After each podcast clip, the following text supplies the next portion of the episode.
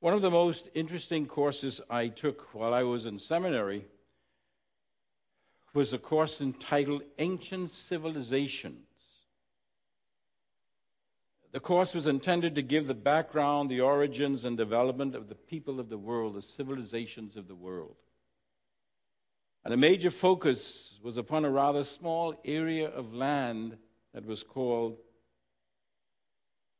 the Mesopotamian Valley or the Fertile Crescent. That's still in the news, by the way. That's where all Iraq and all of those places are. The Fertile Crescent, because it was there they believed that civilization actually started. Many anthropologists and historians believe that it was in this area that the roots of civilization took place. They believe this because they have found everything in that area that is supposed to characterize a civilization. Every element that constitutes a civilization, they claim, is found in the Fertile Crescent. Things such as means of communication, forms of writing, hieroglyphics, for instance, where they had a little tool where they etched messages into the stone, into the rock. Uh, this was the, le- the earliest form of writing found here. A legal system, trade. In fact, most of the things they found there were receipts of things that were done, transactions between people. Religion, eating utensils, farming tools, an irrigation system, and of course, weapons of war. Because, of course, you know you cannot have civilization without weapons of war. That was supposed to be a joke. But they found all of these elements there. And because they found these elements there, they said that the Fertile Crescent was the cradle of civilization. That's the name they gave to it. The cradle of civilization. Because all of these items that were deemed necessary to constitute civilization was found there. As I was preparing for this again, I was reminded of a story I read some time ago about a teacher um, asking the children, What do you think is necessary to be present in a civilized nation? This was the teacher was asking these grade school children. And they were to indicate three things in order of importance. Three things that they believe constituted civilization. Do you know what the answers were? Number one, TV. Number two, Kentucky Fried Chicken. And number three was McDonald's.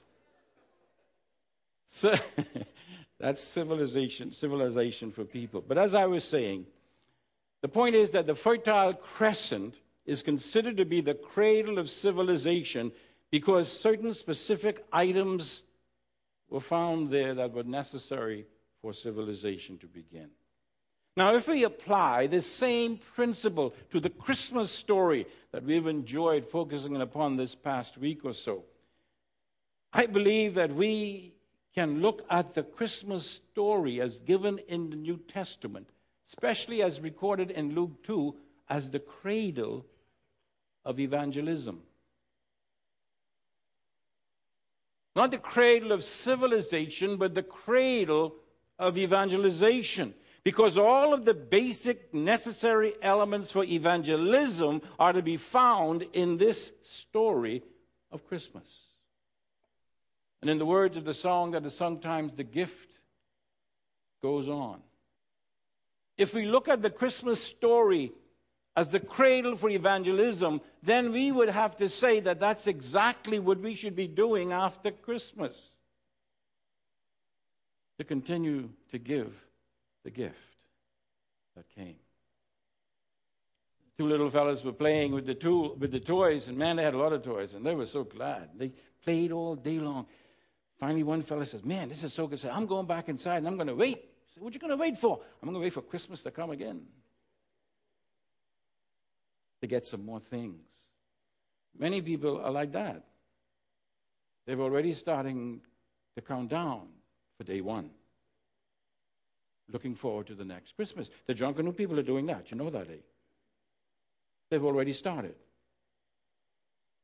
A lot of people now looking forward to the next Christmas. But let me ask you, as Christians,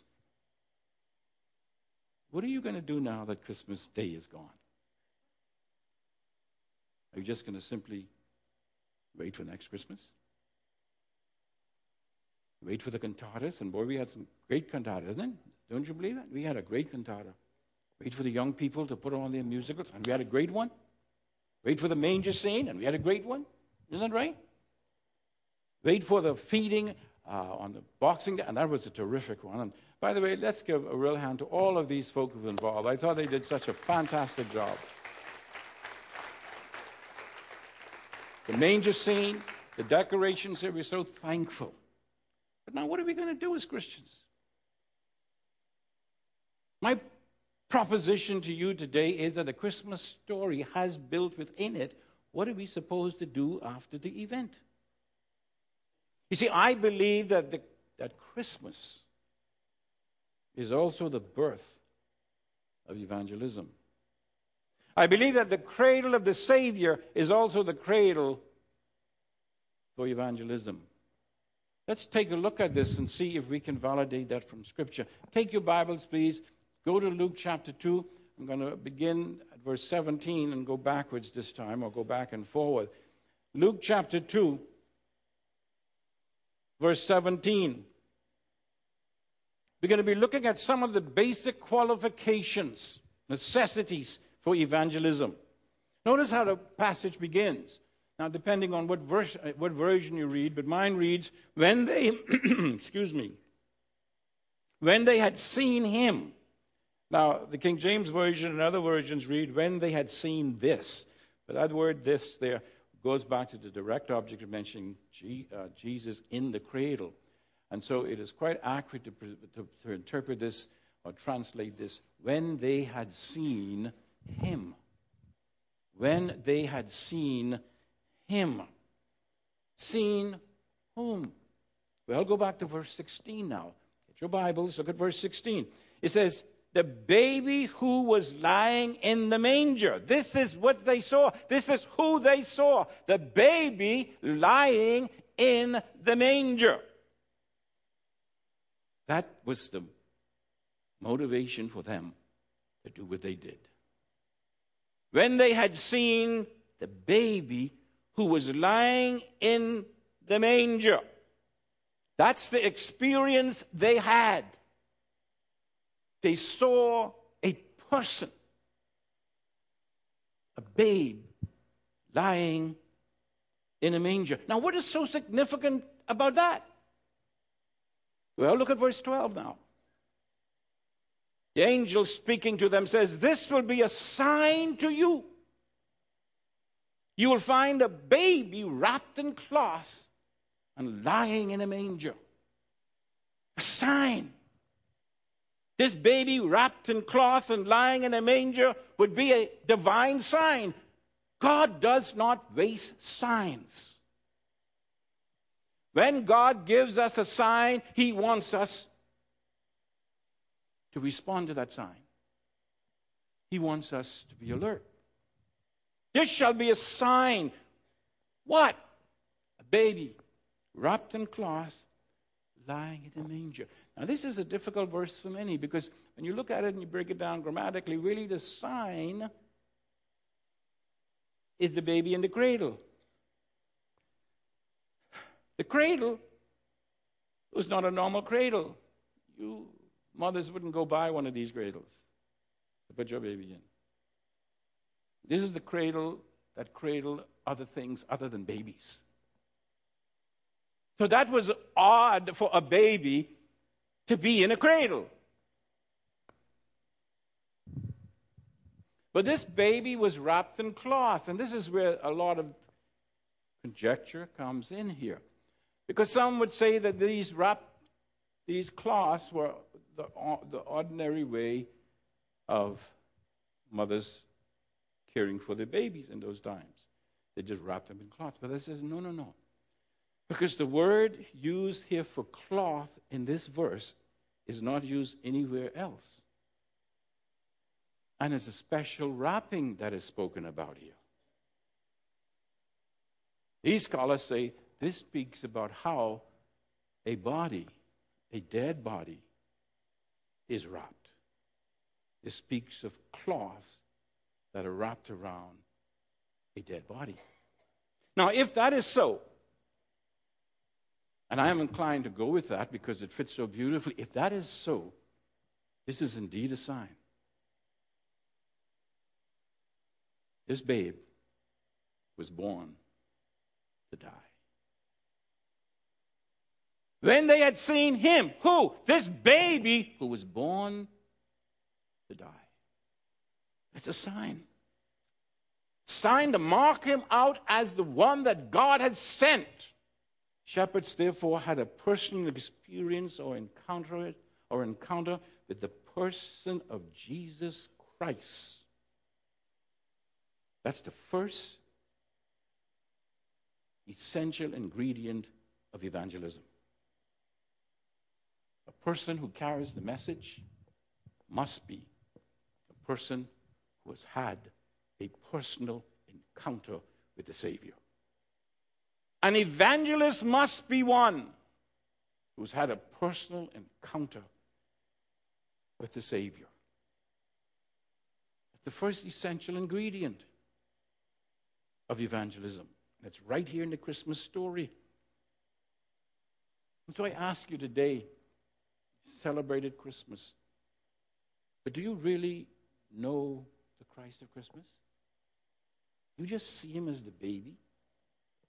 Do you see him as a baby who was born to die for you? Do you really know him? Do you really know this one? During the Boxing Day luncheon, oh, that was such a wonderful sight. I don't know how many people were there. How many do you think, Beth? About two. I, I believe that's wrong. I can speak evangelistically. 300 people were there.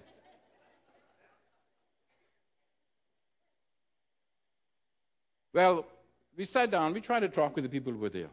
Sid sat next to a little girl. She was speaking to. I sat between two girls, two young girls. Sid spoke to this little one, and later on she came to tell me that this little one placed faith in Jesus Christ. Isn't that great? Well, the two, two girls that I sat behind, I asked them uh, in between, what is Christmas about? The girl on my left said, Well, it's not about my birthday. I said, Well, whose birthday is it? He says, Well, it isn't mine. I don't know any friends. He, he says, I don't know. Remember I said that some of our children don't know what Christmas is all about? Right here. She didn't know.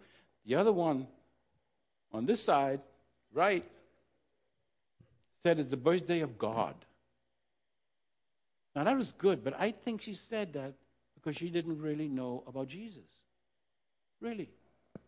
So here we have here, right here, in our midst, little ones who really don't know about the gift. What does the evangelist do? Exactly what Sid did tell the story of Christmas. Why did Sid do that? Because there was a time, well, it continues, of course, and initially when Sid had a personal encounter with Jesus Christ. And no one can share the message effectively until you've had that personal experience with Jesus Christ and you've seen that baby as someone who's born to die for you. And so it was this personal encounter with the person of Christ that qualified the apostle to tell the others of him as well. That's why John says, that which was from the beginning, which we have heard, which we have seen with our eyes, which we have looked at, and our hands have touched, this we proclaim concerning the word of life personal encounter. Have you had that with Jesus Christ? There's something else here in this story. It also reveals the basic response that is essential to evangelism. Not only the encounter with the person of Christ, but notice what it says in 17 again.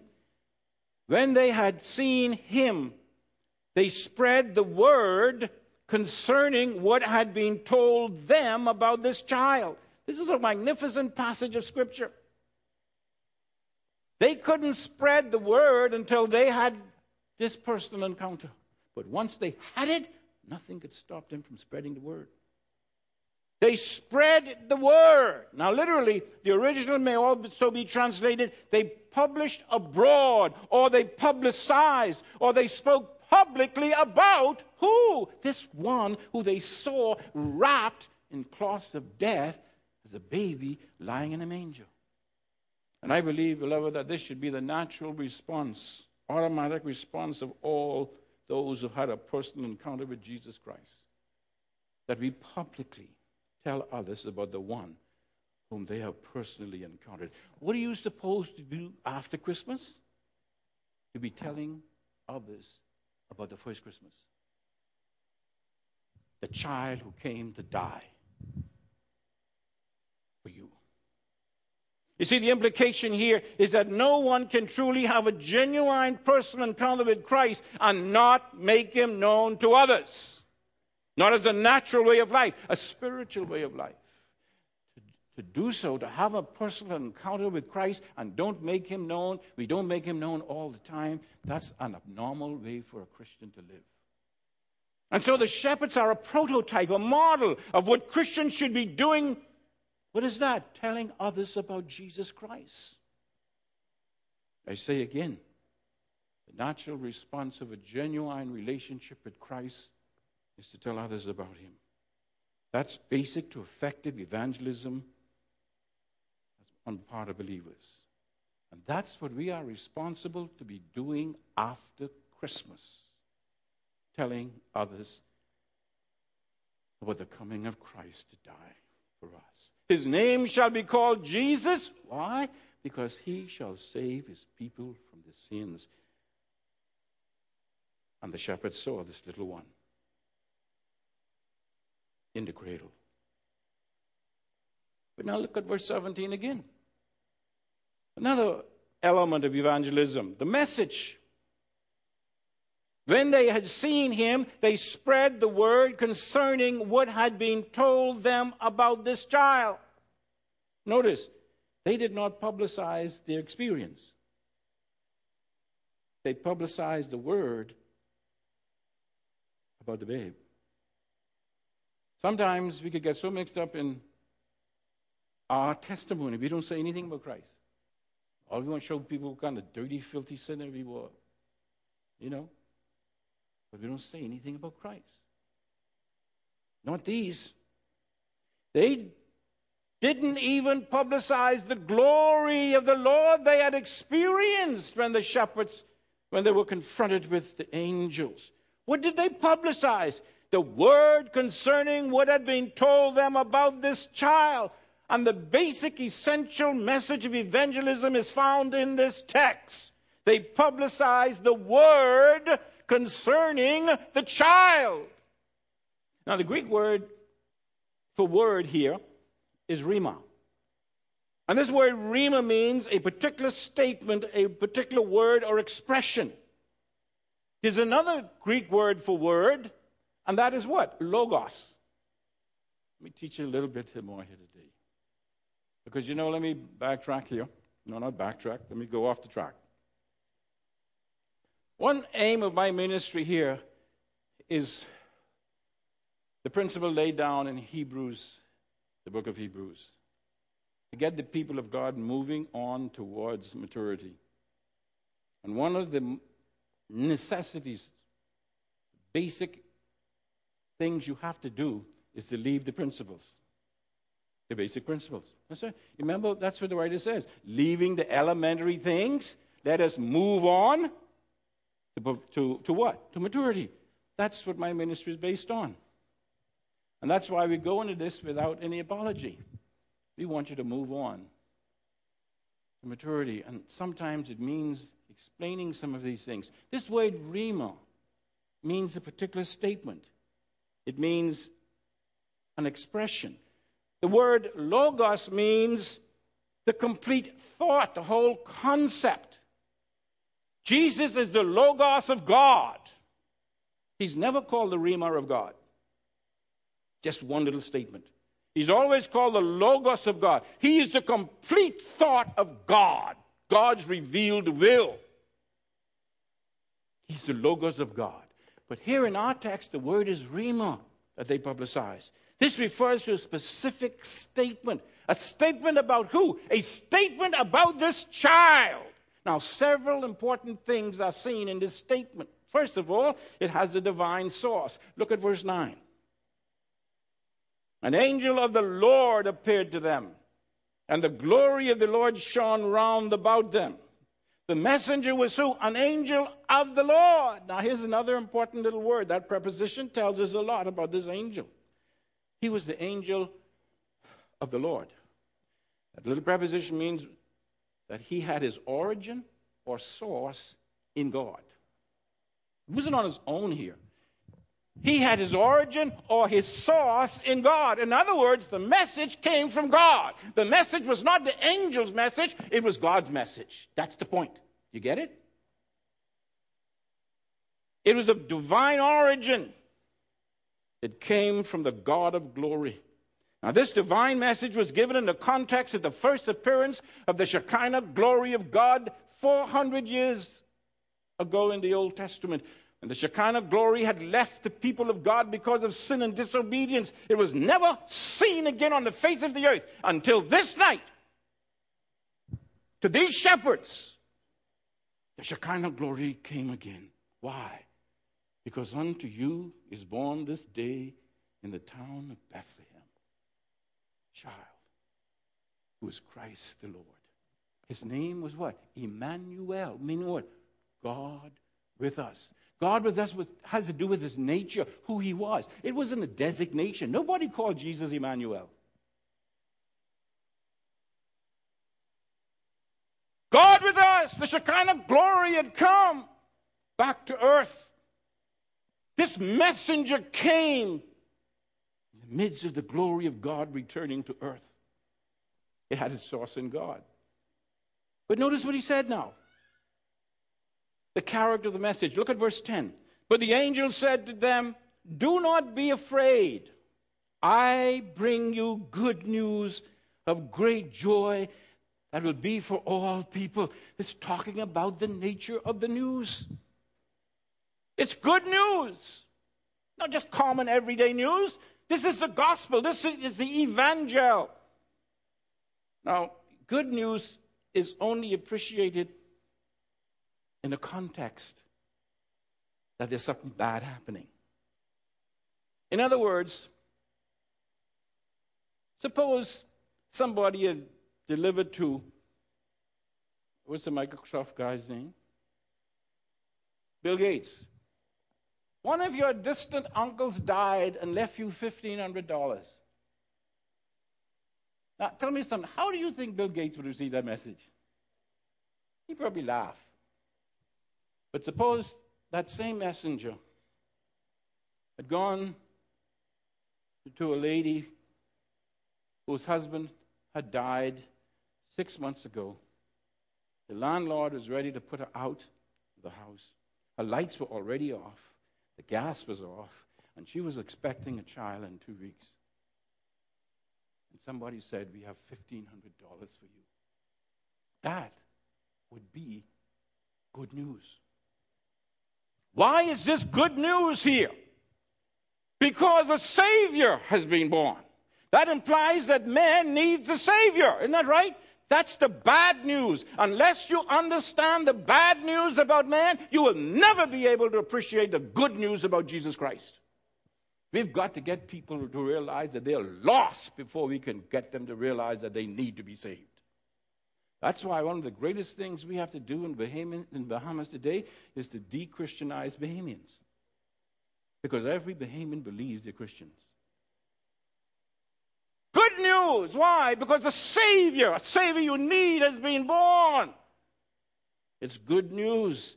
It meets a bad situation. It comes at a time when man desperately need to hear this good news. It came at a time of spiritual darkness. And in such a time, the gospel radiates the glory of God in all its brightness. Comes at a time of hopelessness, the gospel appears and says, Peace. It produces joy, joy in the midst of sorrow, light where there's no light, peace where there's no peace, joy where there's no joy. That's the character of the Christmas message. It is good news. That's why this gift must continue to be given away by those who've had that encounter with Jesus Christ. But now look at the scope of the message. Look at verse 10 again. The angel said to them, Do not be afraid. I bring you good news of great joy that will be for all people. This news wasn't just for the Jews, it wasn't just for the shepherds. This news was a universal news. This was for everybody. That's good news, man. See, up to this time, the Jews thought they, don't, they, don't, they were the exclusive people of God. But now the glory of God appears. And I said, Oh, no, no, I've got good news, and it's not just for you, it's for everybody. Everybody. For all the people. Not only for the poor, but the rich. Not only for the pagan, but for the religious. It's a message for everyone man, women, boys, and girls. It's a gift, I say, that must be continually offered to everyone. It's universal in scope. Now let's look at the content of the messages given here in this cradle of evangelism in this story. What is the specific statement about this child? What was said specifically? The answer is given in verse 11, and this is the message we must proclaim. Notice what it says Today, in the town of David, a Savior has been born. He is Christ the Lord. That's the gospel message. Ooh, let's back up. That's the Christmas message. Now, let the impact of this statement, of this truth, grip your soul today after the Christmas event. In the midst of a hopeless, dark, and joyless world, the glory of God appears, and the message rings out loud and clear. Today, in the town of David, a Savior has been born to you. He is Christ the Lord. Wow, what a message! What great news! What terrific news! A Savior. Oh, friends relish this. A Savior has been born. And if you and I do not feel the thrill and the impact of this message, then you're not feeling the heartthrob of God when He gave it. We must really ask ourselves do we really know the gift of God? Savior, today, at long last, messages, God's promises, God's prophecies are being fulfilled. God's plans for man redemption is being put into full gear. A Savior, the Savior, has been born. And notice the message even gets more detailed. He says, Jesus the Savior. Jesus the Savior. What does this imply? I've mentioned it already. It implies that man needs to be saved. It implies that he's lost, and we must always remember that. The people that we rub shoulders with in our schools, in our businesses, in our offices, in our neighborhoods, many of them are lost, and they need Jesus Christ as Savior, and it is our privilege to share the gospel with them. Are you doing it? Or are you just waiting for Christmas to come again? Notice, he is the Savior who is Christ the Lord. Christ means Messiah. Christ means the anointed one, the one especially chosen of God. In the Old Testament, this is clearly designated here who this one would be. Christ is the anointed one. And in the Old Testament, there were only three people who were anointed. One was a prophet. The prophet was one who spoke for the revealed, for, who spoke forth the revealed will of God. The book of Hebrews tells us that God spoke in time past through various prophets and various means and methods, but in these last days, He's spoken to us through who? His Son. That's the end of the message. Boom, finished. Through His Son. Alpha and Omega. That's it. And so Jesus Christ, the Son born in Bethlehem, is born on that first Christmas was the last word from God to us. Final word. As the prophet, then, Jesus Christ reveals the Father to us through his word and his person. He was the, the Savior, was the prophet. That's why he could be called the anointed one. But a priest was also anointed. A priest is someone who stands between God and man. That's what I tried to explain as we were having our time of reflection this morning. A priest serves as a bridge builder, a mediator between God and man. Jesus Christ was such a mediator. But he was the perfect mediator. He, because as a perfect man, he's able to take hold of man, and as perfect God, he's able to take hold of God, and he's able to bring us together in reconciliation. Only Jesus Christ can do that. As a result of this reconciliation by God the man and God the Son, conscience of sin can be removed, and we can worship and serve God freely without fear of condemnation. That's why Paul says in 1 Timothy chapter 2, there's one mediator between God and man, and that's who? That's the man Christ Jesus. Who's this man Christ Jesus? That little babe who's wrapped in the cloths of death in that cradle. But a third person who was anointed was a king. Jesus Christ, of course, is a king. Because this speaks more of a future ministry than now, although there's a lot of mix up on that today. But I believe this is more of a future reality than the present one, although Jesus Christ is, in fact, the King of all believers. But he is primarily the King of the Jews, and he's coming to set up his kingdom in that connection. But he is King. The idea is this then that this Savior, who was the anointed one of God, was prophet, priest, and king. Now that means, as such, he can meet every need of man in every part of his body spirit, soul, and body. He can meet it perfectly because he was the perfect, perfect Savior. Priest, prophet, and king. And as such, he and he alone can meet the needs of an individual. We have been provided a complete salvation. As prophet, Jesus enlightens the mind darkened by sin. Through him, the glorious light of the gospel can now shine into our darkened heart and mind. As priest, he provides ongoing cleansing from an evil conscience, which gives us the assurance that we are the children of God. This produces joy and happiness and causes our emotions to be tuned with the heart and mind of God. And as King, Jesus is our new master, now as well as in the future. He is the Lord whom we willingly obey as lovingly as he lovingly gives his directions through his word and his Holy Spirit. That's the Savior. Do you know the gift of God?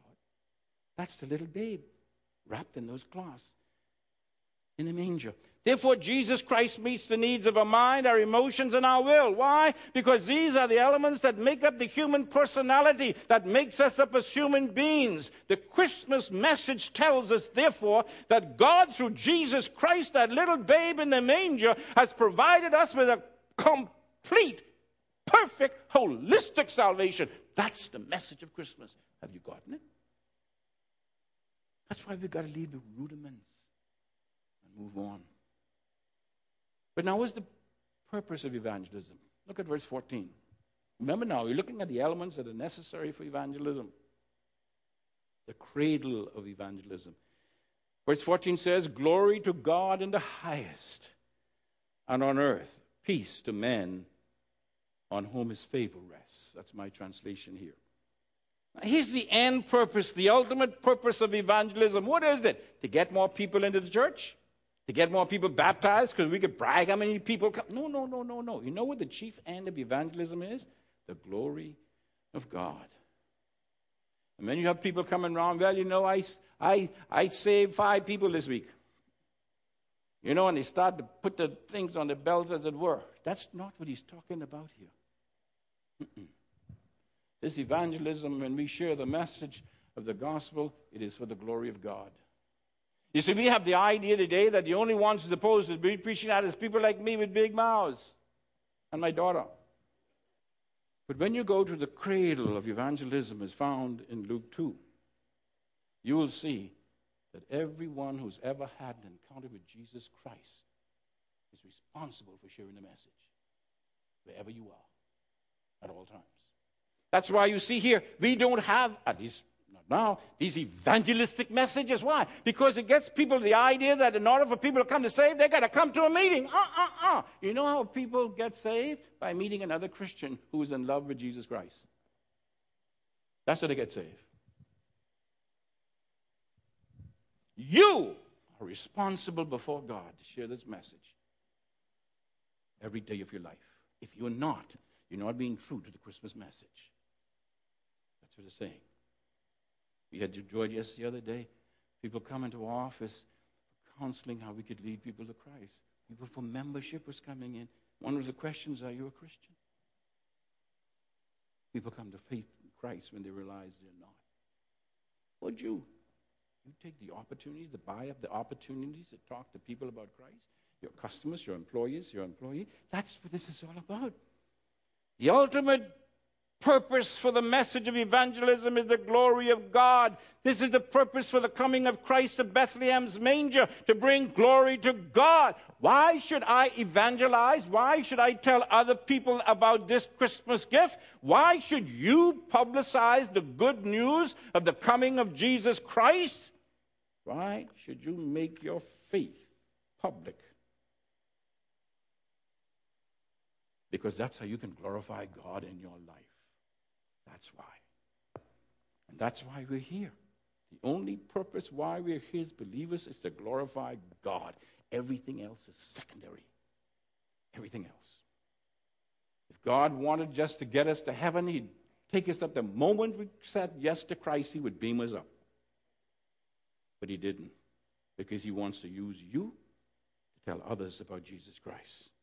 Jesus Christ is not given for us to keep wrapped up in all to ourselves but we are to give him away.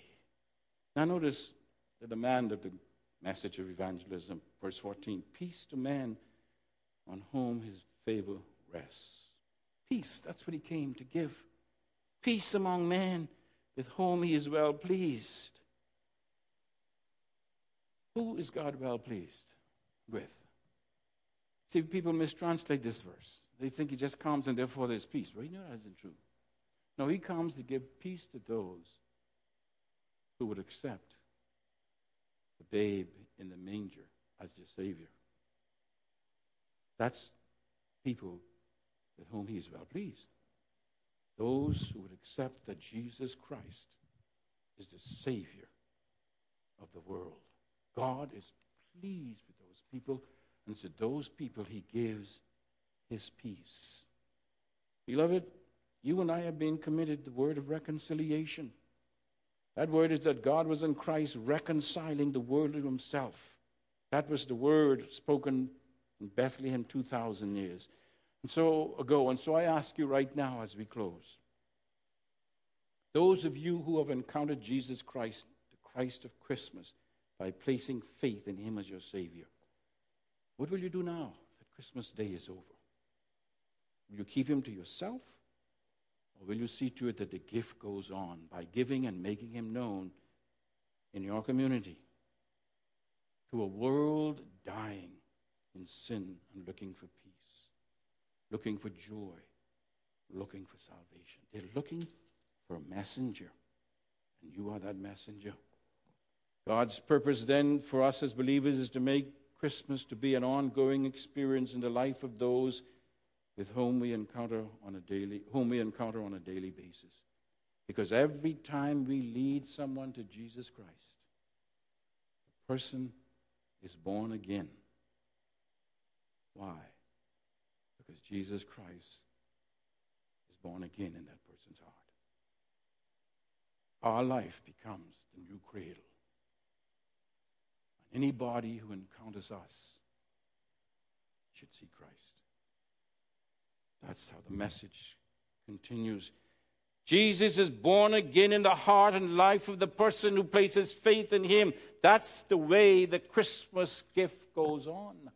My friend, I ask you today, as a believer, will you commit yourself in 2007 to be a faithful messenger of the word concerning the Savior who is Christ the Lord? That's what the Christmas story is all about. It's the cradle of evangelism. Pray with me. Perhaps you've never placed faith in Jesus Christ as your Savior, and today you want to do that. As we explained at the beginning of our service, simply acknowledge that you are a sinner, that Christ died in your place in Calvary's cross and was raised again for your justification, and that you are trusting Him and Him alone the basis for your salvation. That's all you have to do. That's all you have to do to do that. For those of you who have accepted Christ as had an encounter with Him, may you commit right now in your heart before God to tell the story of Jesus, the story of Christmas every day of your life. Make that commitment right now.